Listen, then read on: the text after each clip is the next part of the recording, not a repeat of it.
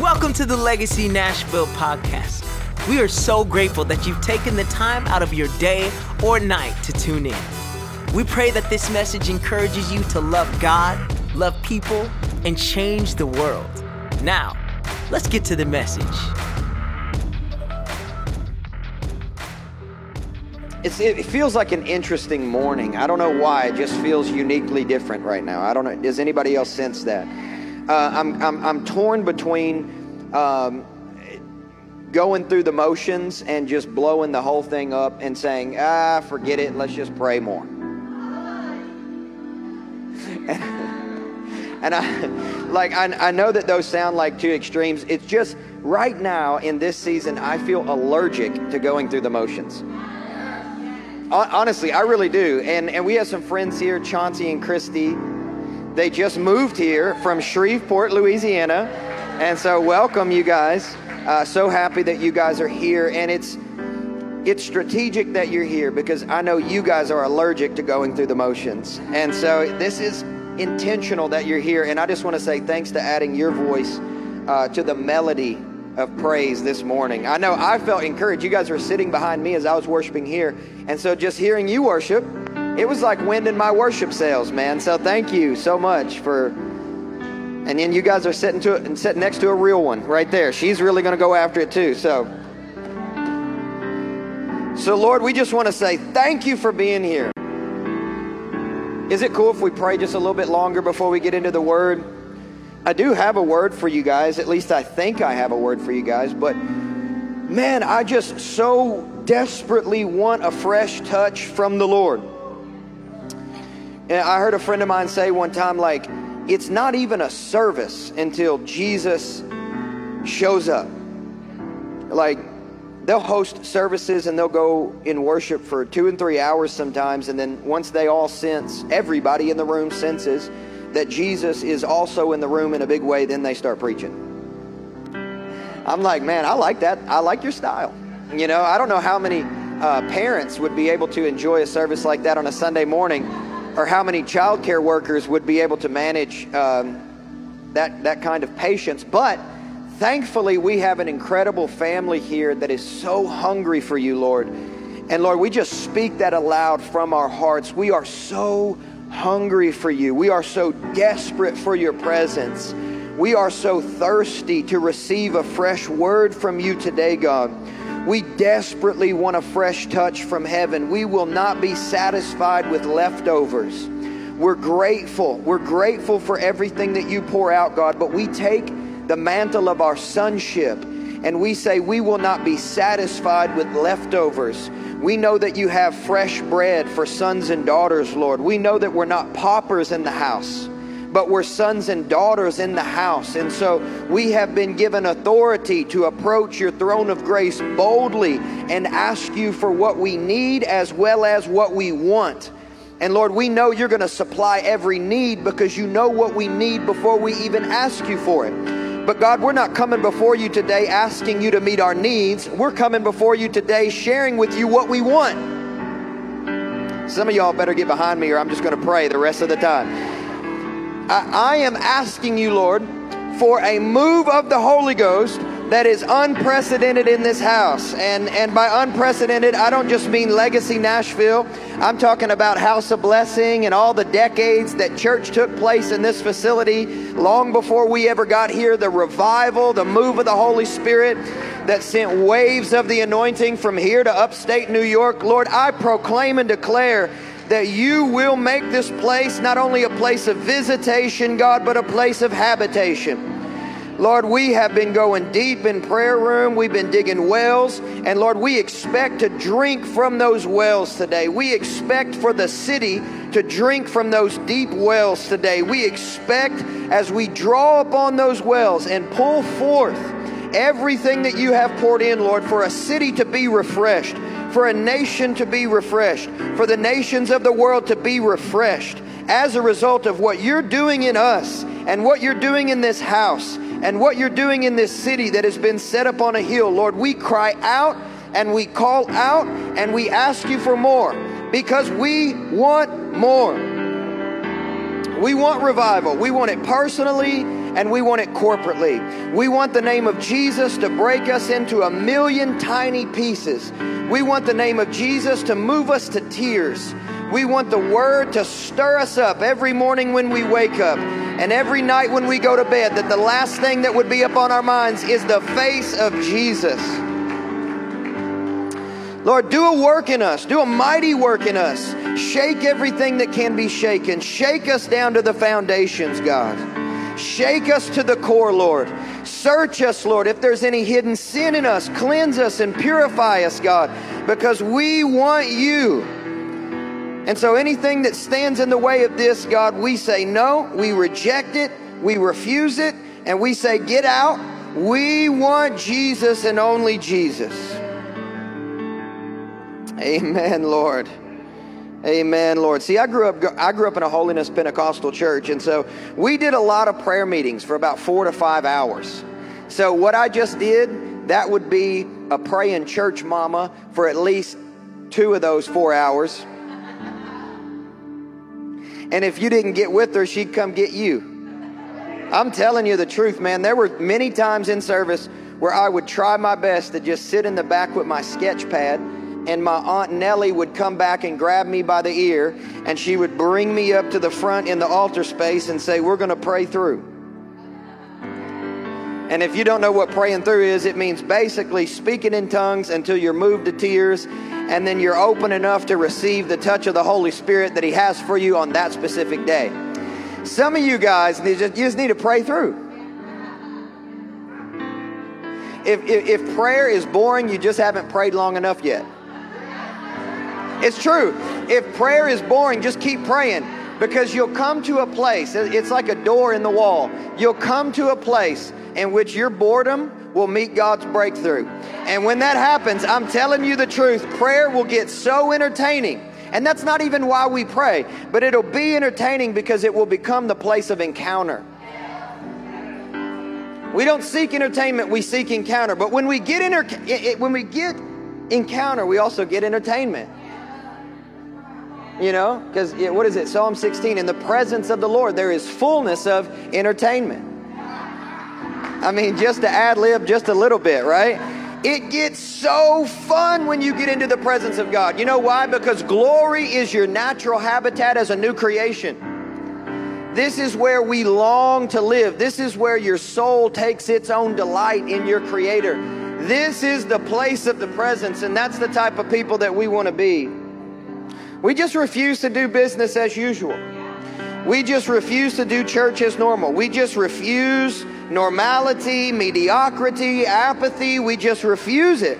We just say no to it. We say we don't want it. We say we're allergic to it. And we can do that in this season like never before because there's like 18 people in the room. And and and we're going to live stream here the another service in about an hour, but you know, I just don't care what happens. As long as God gets his glory, then we had a successful church service. And it's a unique season for that. We can't we can't always do that. So let's take advantage because what the enemy meant for evil, God will turn around for the good every single time. Every single time. Well, hey, before we dive into the word, I just want to say a massive, huge, and tremendous happy birthday to Pastor Maggie White.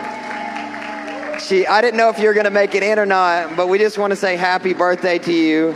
Can we just give her a big round of applause and honor her and thank her for blessing us? You, you may have thought I was going to miss you, but no. I was waiting on you to come out of the nursing mom's room, and I was like, we got to say happy birthday to Pastor Maggie. So, happy birthday, sis. Glad you were born. We're all better because of it. And that's the truth, isn't it, church? We're all better. Did you hear Milo giving you a shout out there as well? Hallelujah. Let's go. So, uh, real quick, as you turn in your Bible to Psalm chapter 68, I know that's a probably a unique verse of scripture to be turning to on a Sunday morning, but we're going to Psalm chapter 68. The heading there reads, God shall scatter his enemies. That's a good time to shout right there. God shall scatter his enemies. That is a good prophetic word. Amen.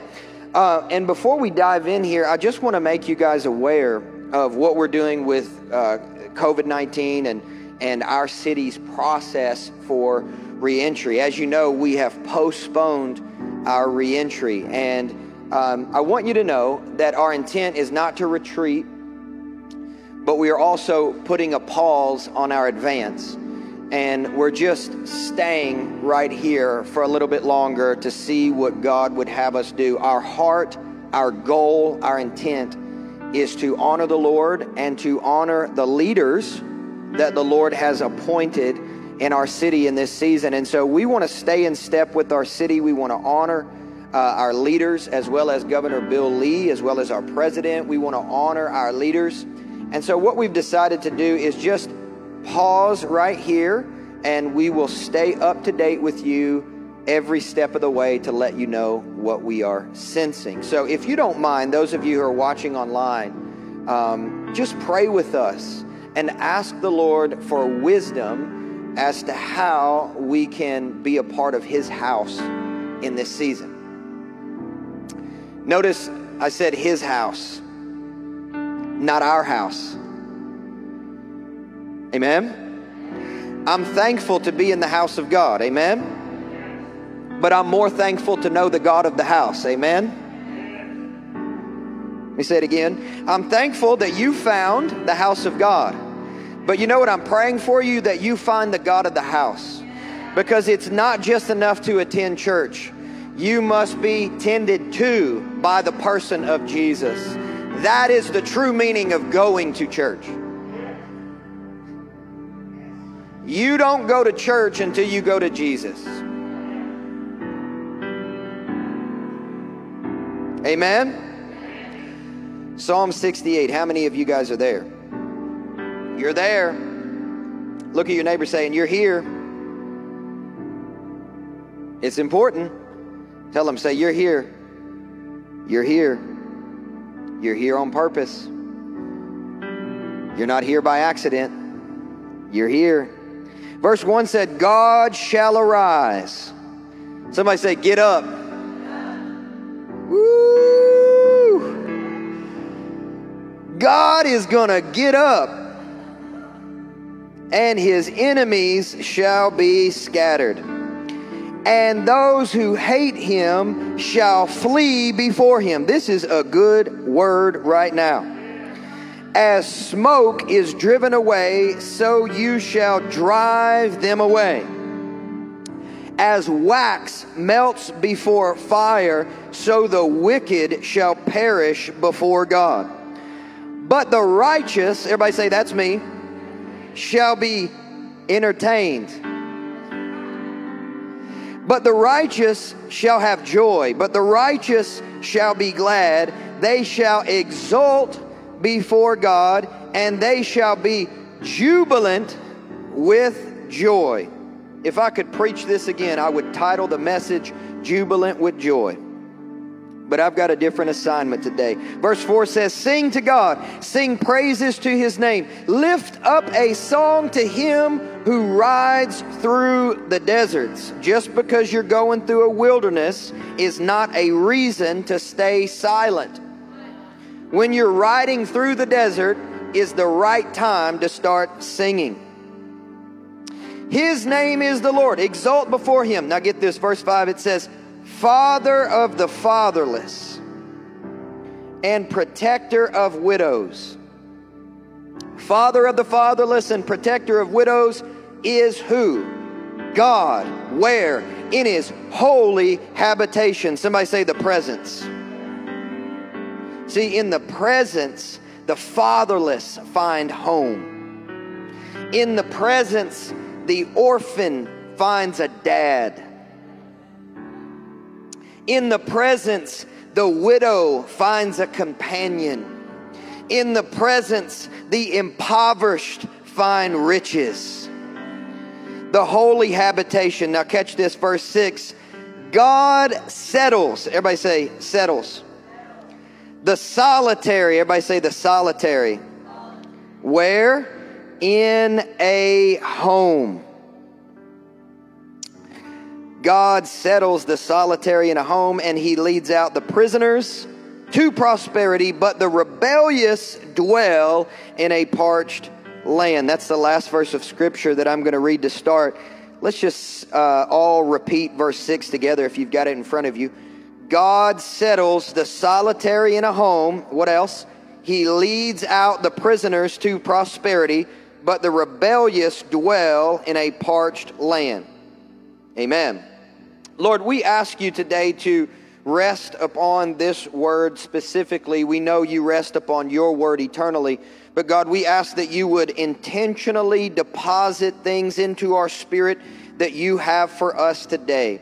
Lord, every single one of your plans shall co- go forth and it will accomplish every intent that you had when you woke us up this morning with fresh mercy. So, Lord, we say we receive it, we agree with it, we declare it will bear 100 fold fruit. The enemy will not snatch it up. The sun will not scorch it, but every seed that is sown as a result of your word today will bear 100 fold fruit in Jesus' name. And everybody said, Amen. Awesome. So I have kind of an interesting thought for you guys today. And as I prepared it this week, I was like, man, I hope this works out because it's just very interesting. So everybody just say, we're going to go with you. All of you guys at home, just say, We're with you. I can hear you right now by the Spirit in the Amen corner. We're going to go with you. Let's go. So, you guys all know and you're familiar with Psalm 68 and 6. If you've been going to church here for a while, you've heard us say this before. God places the lonely in families. Because one of the things that we love to say here at Legacy is that we're not just a ministry, we are a family. and as the way that we define family is this it's where you're loved into your purpose. Amen. So, like, you are accepted as you are. You are affirmed in who you are as an image bearer of God. But God has a plan and a purpose for your life. So, we're here to help you with that process so that you can come to a place of maturity and you can fulfill God's purpose in your life. That is the kind of family that I believe that God intends for us to be. Do you guys agree? So we've been saying Psalm 68 and 6 for a long time. God places the lonely in families. But I don't know about you. When I get attached to a specific verse, I love to pull up um, the, all of the verses, like the parallel verses. Do you guys do that when you're studying sometimes? If you don't, Bible Hub has a great resource. And then you just read it through in different versions. I like reading the Amplified. And I really love to throw it back to the old King Jimmy. I love it. So, you know, sometimes it's like you just got to go KJV. You know what I mean? And because um, it's it's poetic, it's sometimes more profound, and there are moments in which it is the most accurate. It's not always the case, but meaning with the original language. God setteth. Yeah, we're going there. God setteth. Everybody say setteth. setteth. The solitary you guys go with me. The solitary in families. God setteth the solitary in families. He bringeth, right, out those which are bound with chains. He bringeth out those which are bound with chains. But the rebellious dwell in a dry land. I don't want to be rebellious. Amen. Oh man, I don't have time to go into that, but I'm resisting the temptation right now to talk about that. But the first thing that we see here is that God setteth. Everybody say setteth. So God sets. God sets. You must know this about the family that you're a part of. You weren't sent here. You were set here. Okay, I want you to listen. You were not sent here. You were set here. You are not in the seat that you're in this morning by any accident, but you are in the seat that you've been set in this morning by coincidence.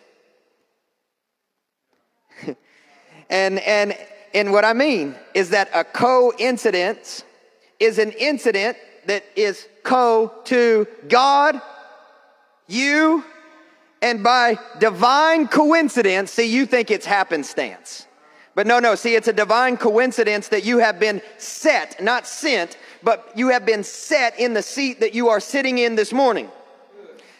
We think that, that life just happens by happenstance. Like, oh, that was just a, you know, that was a coincidence, and but they're divine coincidences. It's cooperation between the Spirit and us. We don't always acknowledge it, but God does things to put his people together, and you're thinking, how in the world did I meet her? You know, I just thought we were working at the same high school where Bliss was a teacher and Seth was a coach, and then coincidentally we just happened to meet that one afternoon in the hallway, and I thought, man, he's handsome, and I thought, whoa, she's good looking, and here it is a couple of years later, and we're married and celebrating six months. What a coincidence. I think not.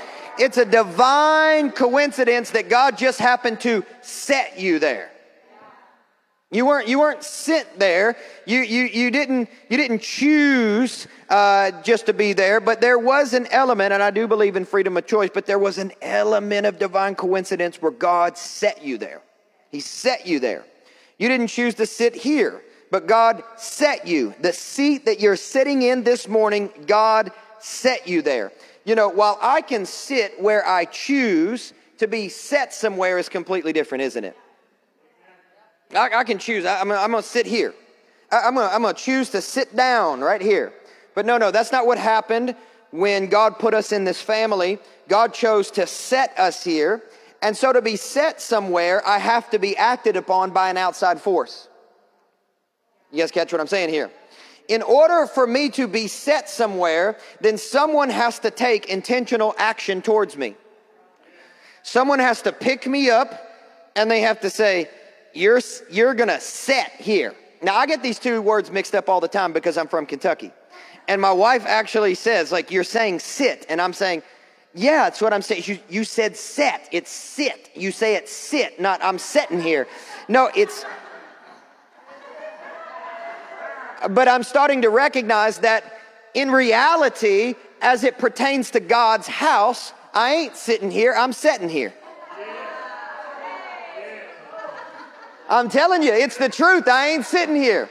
I'm sitting here. You know why? Because God setteth the solitary in a home. God sets the solitary. God sets intentional action action acted upon by an outside force. He has set the solitary, the solitary, the, the, the, the, solitary in a home. I started thinking about that this week and I said, Where have I heard that word before? The solitary, because immediately our minds begin to run to loneliness or isolation. But as I begin to think a little bit further about what it means to be a solitaire, I couldn't help but to think about diamonds. Hold on, wait, Lord. I've always looked at this passage as though I was some piece of trash before you picked me up. That I was some kind of garbage before you found me. You mean that you have picked me up and you have set the solitaire in a home now, I, I, asked my wife's permission, would you mind to bring me your ring? Or if somebody could bring me her ring, she has a baby. I want to show you guys, like, so my wife has this ring, and it's, it's a really cool ring, actually, I think so. And, um, and, and she, okay, awesome. So I want you guys to get a, get a, you know, it fits on half of my pinky, right? And, and this is a cool ring. Everybody say, yeah, it's cool ring. Everybody saying you did good. Yeah, and so I'm going to tell you the story about this ring. So the interesting story about this ring is ring is this, and I, I should probably not preach the whole message like this because if somebody catches a screenshot of this video, they're going to be like, "Look at him." Um, but I, am going to at least show you right now. Um, so Allison and I had been dating for a little bit, and I was in Mozambique. And one morning, I was having breakfast with my spiritual mom, Heidi Baker, and she said to me, Why are you not engaged?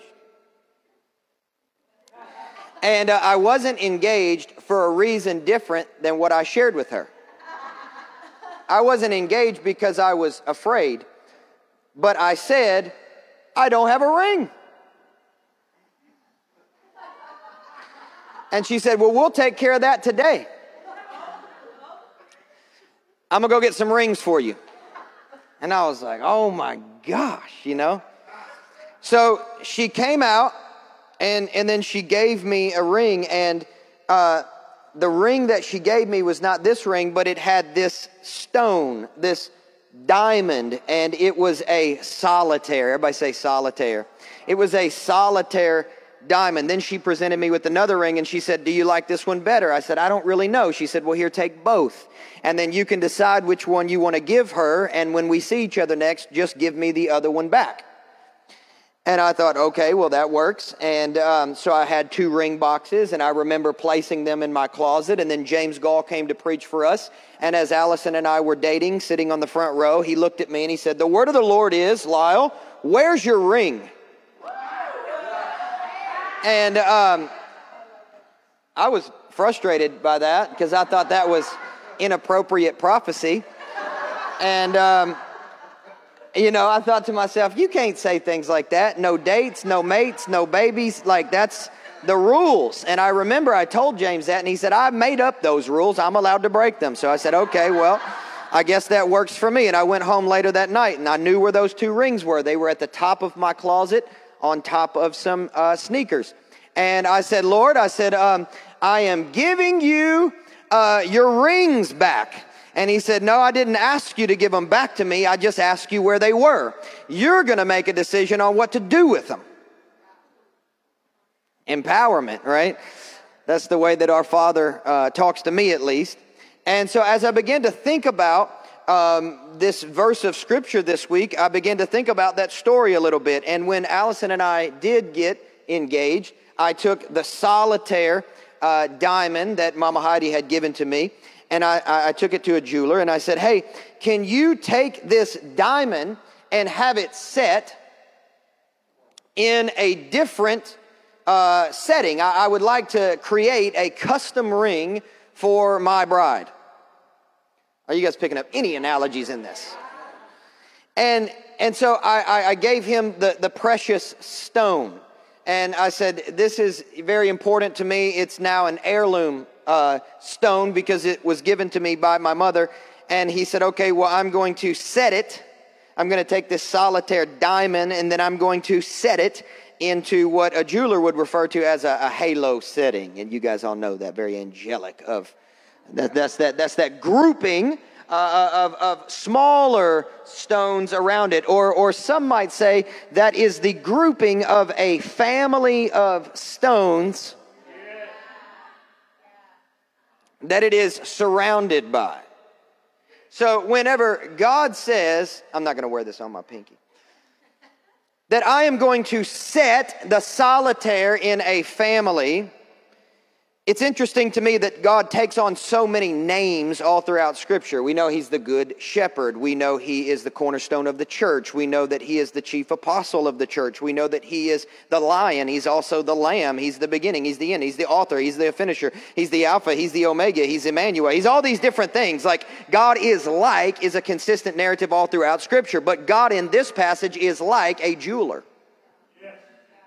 It's, it's, I don't think that it's a coincidence that the root word of jewelry is Jew. Just saying, because there is great wealth that we know that whenever God brought his people out of 400 years of slavery, he brought them out with great wealth. He brought them out with jewelry, which is when that, to my understanding, word got its start. Interesting. And so I'm thinking, okay, the Lord is actually in this passage of Scripture a jeweler.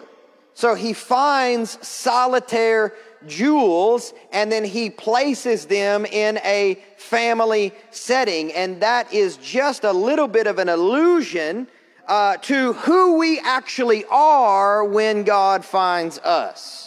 We're not the trash that we thought that we were. We're not just those that get scraped up from the bottom of the barrel as though we thought that we were. We're not yucky and disgusting and all battered and bruised and messed up and not good for anything. But God finds us, and as He sees us, He doesn't see us according to our sin, but He sees us according to the potential of our purpose.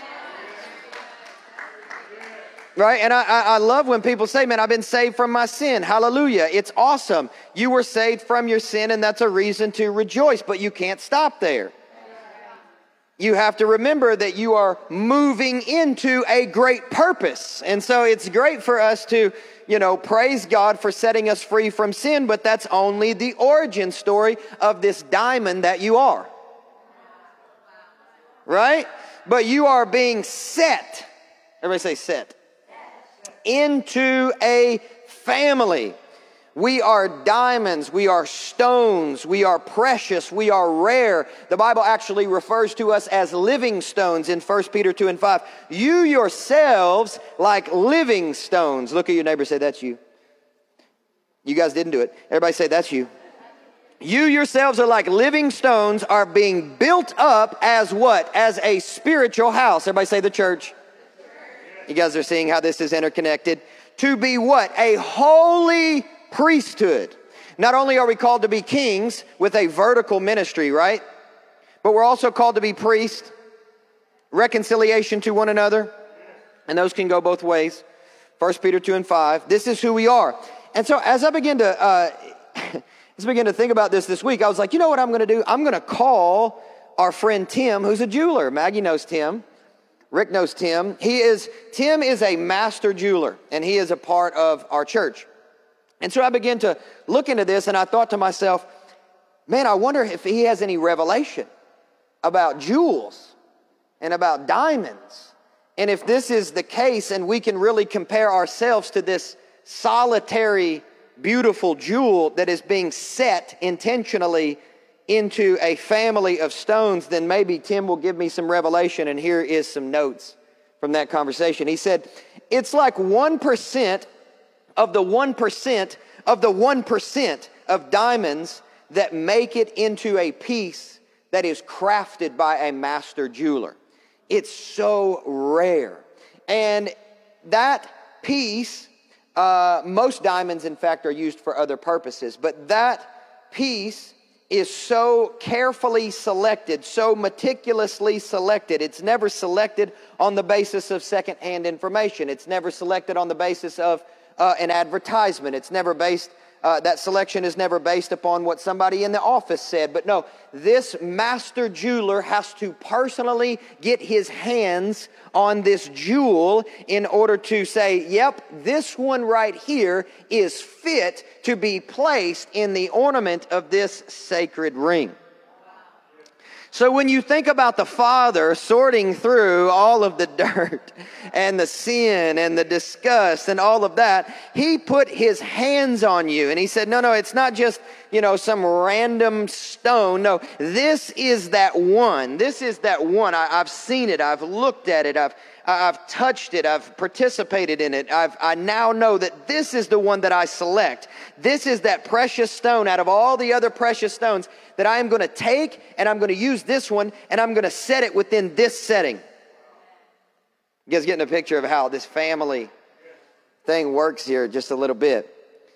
So a master jeweler takes great care in the selection of the stone. And so once the stone is selected, this is what Tim told me, each step must be made perfectly before going on to the next one. Each step.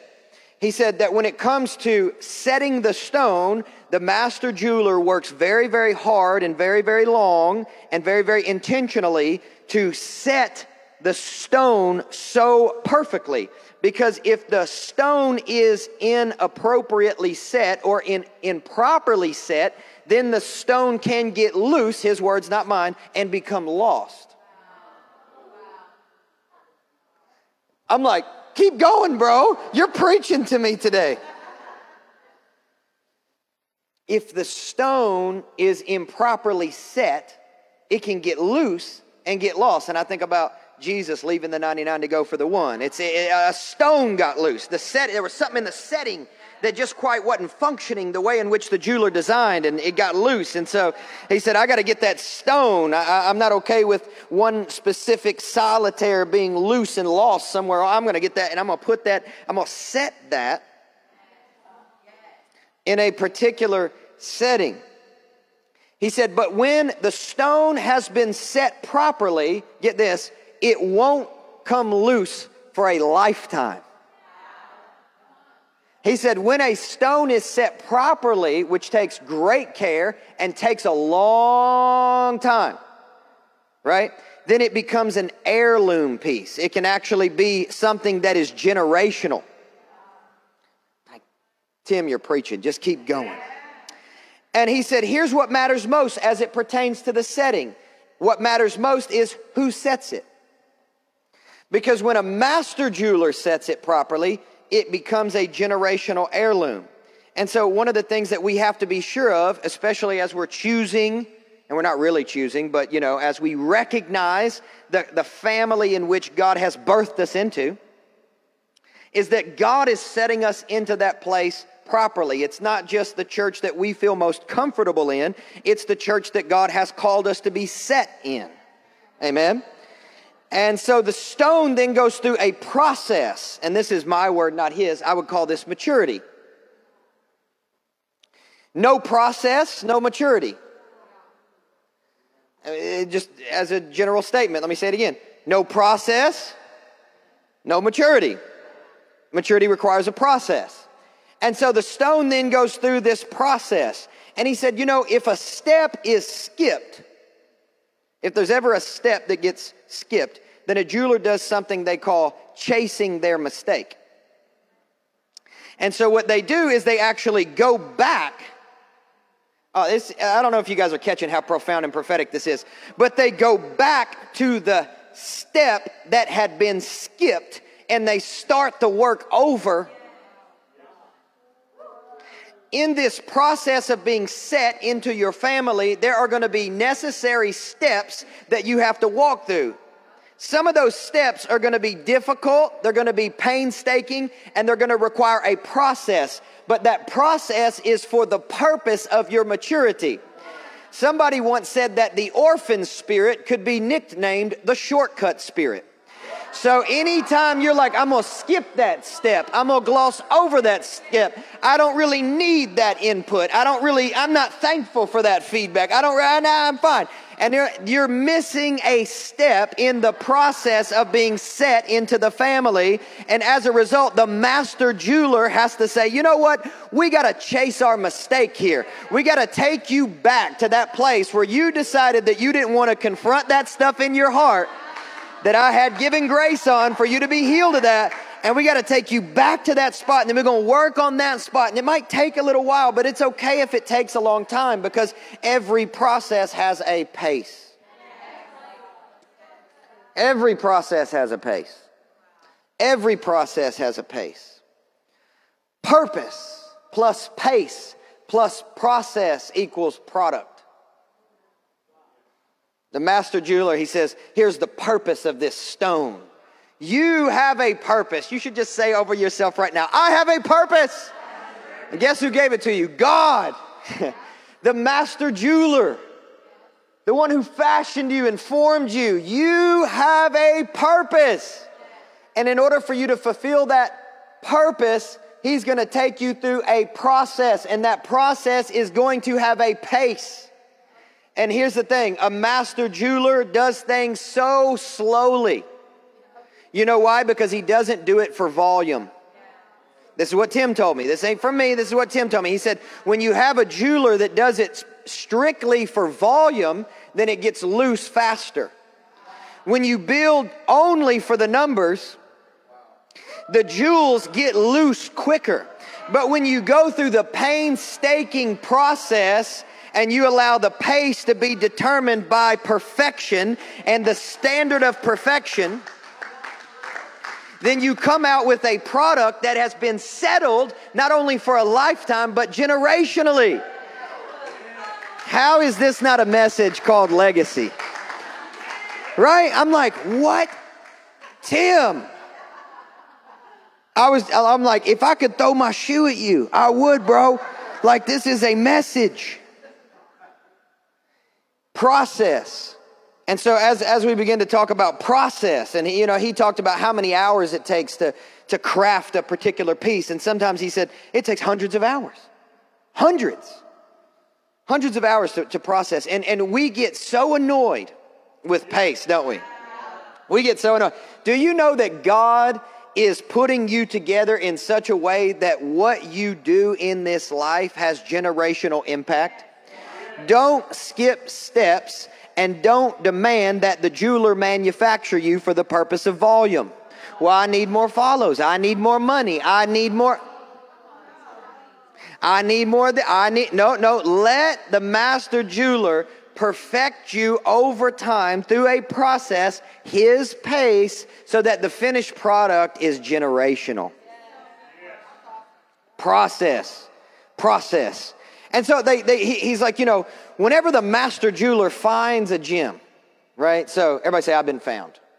I'm telling you, you're all saved in, the, in here today. I know. We, we ain't got enough people in the room for anybody to be unsaved. You guys are all volunteers and staff. But listen, if you need to get born again again, today's your day, all right? We, we can do that too.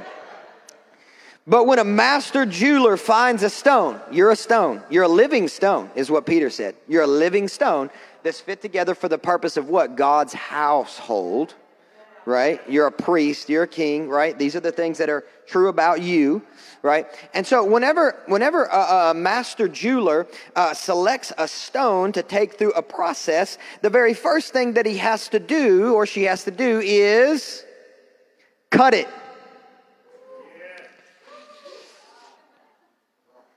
Oh man. That that don't feel good, does it?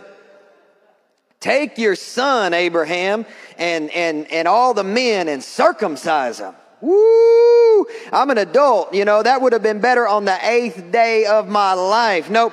Cut him. I'm going to cut you. Right? Um, that is not the news that anybody likes to hear. That you mean to tell me that once I have been called by God, means I'm going to be cut? No, you know, I don't know if I'm with that. I want, I, I want to be called by God, but I don't want to be cut. Well, then you've decided where your growth is going to stop.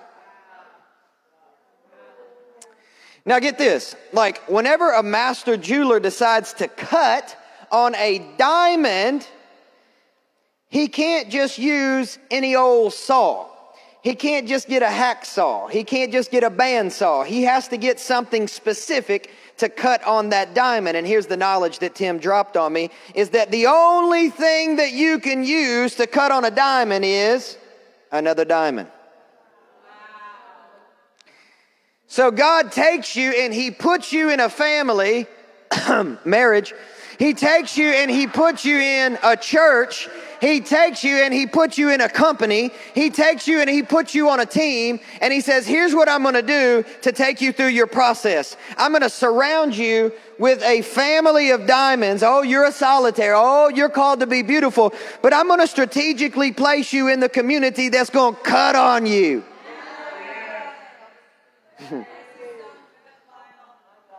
no, no, I just want to be comfy. I want all the feels of community. Well, here's the feels. Cut.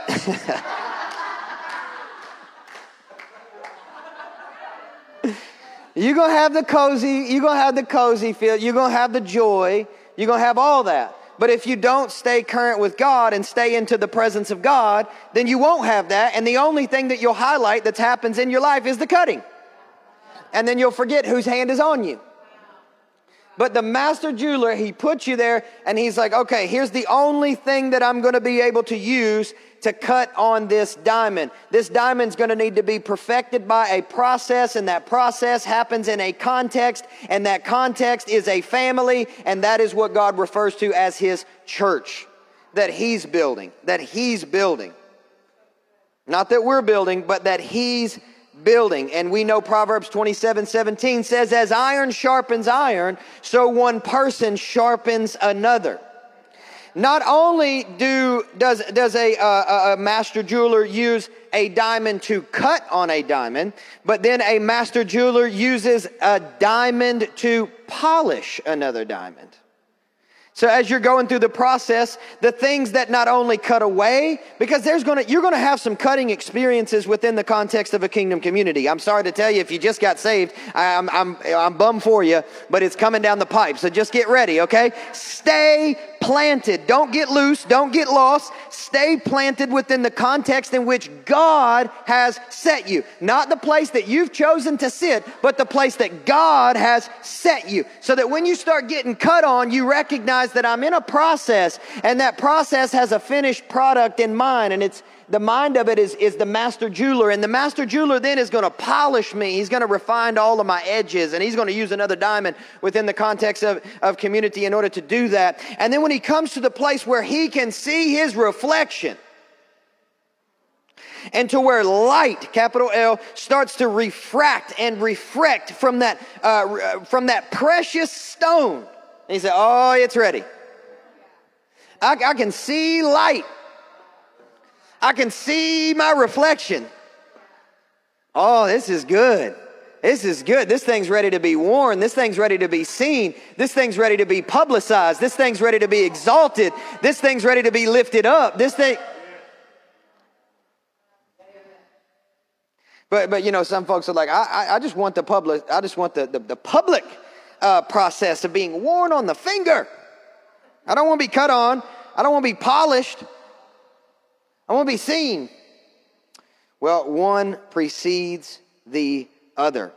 And this is what leads to perfection. It leads to the place when the diamond can reflect the light properly and shine as the jeweler intends. God setteth the solitary in families. He bringeth out those which are bound with chains, but the, but the rebellious uh, dwell in a dry land. God setteth, everybody say sets.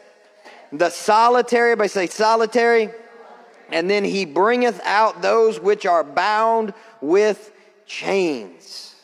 Not only does diamond have the ability to cut diamond, but diamond has the ability to cut metal.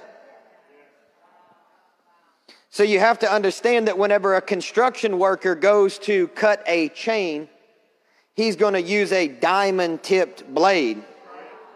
You see what I'm, you see where I'm going with this? Is that not only is God going to cut on you a little bit with some other diamonds, but God is also going to use you, work through you to cut the chains off of the oppressed, to cut the chains off of those who are bound right? 98% of all diamonds in the world are used for construction. So if you want the best, then you go and you get a diamond. It's diamond tip blades that cut chains. And this is a part of our purpose. We're not perfected just to shine, but to bring out those who are bound in chains. I know sometimes we think of salvation and the process to maturity as just coming to a place of exaltation, just coming to a place of, I look good, I feel good, I am good, I'm doing good. No, you are called to be a part of setting other people free, those who are bound in chains. God doesn't beautify you just to wear you, but to cut away at the chains that hold down the oppressed. That's what God wants to use you for. And one of the interesting things, and I'm, I'm closing with this, one of the interesting things that I am learning in this season is that God has an intentionality. God does nothing chaotically. Everything that God does is methodical. Even what I mentioned to you earlier about coincidence, I want you to think about how God works through every seemingly insignificant situation to accomplish his, his purposes in the earth. I mean, eh, you look at the creation story, which we talked about over a couple weeks ago, right? Day one, day two. God is meticulous. God is methodical. God does everything strategically. God is calculated. God does these things so intentionally, right? The way in which God takes us and sets us is has a great intention. He does it all. He sets us. And, and I'm recognizing that because as we have talked about family for so long, here's the revelation I feel like I'm receiving is that we absolutely have good motives. We do. There is, I can tell you without a shadow of a doubt, there is not one single person on this leadership team that has a bad motive. Amen, Kristen? Amen.